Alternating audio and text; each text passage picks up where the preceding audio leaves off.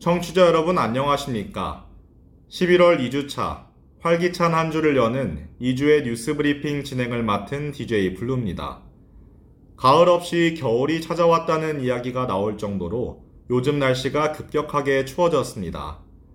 날씨가 추워진 만큼 감기 걸리시는 분들 많으시던데 여러분들은 괜찮으신가요? 외출하실 때 따뜻한 겉옷 챙기셔서 추위로부터 몸을 보호하시길 바라겠습니다. 본격적으로 방송 시작하기에 앞서 방송 청취 방법부터 안내해 드리겠습니다. 이 주의 뉴스 브리핑을 PC나 스마트폰으로 청취해 주시는 분들께서는 yirb.yonsei.ac.kr에서 지금 바로 듣기를 클릭해 주시면 되겠습니다. 그리고 SoundCloud에서 저희 방송을 비롯해 다른 방송들도 들으실 수 있으니까요. 많은 관심 부탁드리겠습니다. 저작권 문제로 다시 듣기에서 제공하지 못하는 음악의 경우 SoundCloud에 선곡표를 올려놓도록 하겠습니다. 지금까지 방송 청취 방법 안내해드렸습니다. 1부 한국어 뉴스 시작하겠습니다.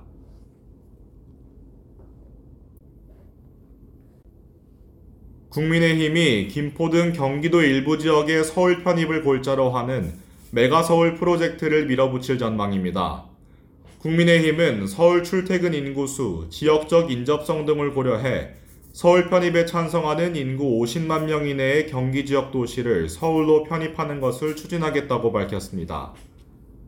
김포 등을 포함한 경기 북부 특별자치도 설치를 추진 중인 김동연 경기도지사는 과도한 서울 집중과 지방 소매를 막자는 근본 취지가 고작 여당의 총선 전략에 따라 훼손된다는 것이 참담할 지경이라고 비판했습니다. 더불어민주당 홍익표 원내대표는 서울 편입 제안은 검토할 가치가 있지만 뜬금없고 인기 영합적인 방식으로 지역 갈등을 부각시키는 것은 부적절하다며 신중한 접근을 주문했습니다. 다음 뉴스입니다. 이준석 전 국민의힘 대표가 4일 자신의 부산 콘서트에 깜짝 방문한 인요한 국민의힘 혁신위원장에게 영어를 사용한 것을 두고 논란이 일고 있습니다. 이 전 대표는 우리의 일원이 됐지만 현재로서는 우리와 같아 보이지 않기 때문에 영어를 사용했다며 진짜 환자는 서울에 있다고 덧붙였습니다. 나종호 미국 예일대 의대 정신건강의학과 교수는 5일 자신의 페이스북에 이준석이 인요한 위원장에게 미스터 린튼이라고 부르며 영어로 응대한 것은 명백한 인종차별이라고 밝혔습니다. 이어 만약 한국계 미국인 2세에게 한국계라는 이유로 미국의 유력 정치인이 공개석상에서 한국어로 이야기를 그것도 비아냥대면서 했다면 그 사람은 인종차별로 그날로 퇴출당할 것이라고 지적했습니다. 이상으로 한국어 뉴스를 마칩니다. Alright, so we have just moved to our English news section where I provide you with updates on current news and some commentaries. that could aid you in having a grasp of what's actually happening.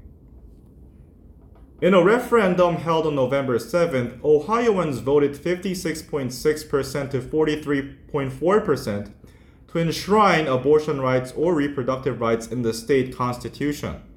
Since the Supreme Court overturned Roe v. Wade in June 2020, it now became states' responsibility to decide whether to legalize abortion incurring statewide legislative wars between abortion proponents and opponents. The referendum was viewed as a proxy vote for the upcoming 2024 presidential election between pro life Republicans and pro choice Democrats. Noteworthy here is that Ohio is the state where Donald Trump won by 8 percentage points Hillary Clinton in 2016 and Joe Biden in 2020. According to New York Times, abortion rights became an important issue to motivate voters to give their vote to give their votes to the Democratic Party. With battles between Israeli and Hamas forces continuing around Al Shifa Hospital in Gaza, there have been continuing humanitarian crises, including a growing number of civilian casualties and damages. According to Gazan Health Ministry, Al Shifa Hospital, largest in size in the Gaza Strip, reported the deaths of 27 adults and 7 babies because of power outages due to Israeli airstrikes and bombardments. President Joe Biden called for less intrusive actions around Gaza's battered hospitals and said the Gaza Strip's hospitals must be protected.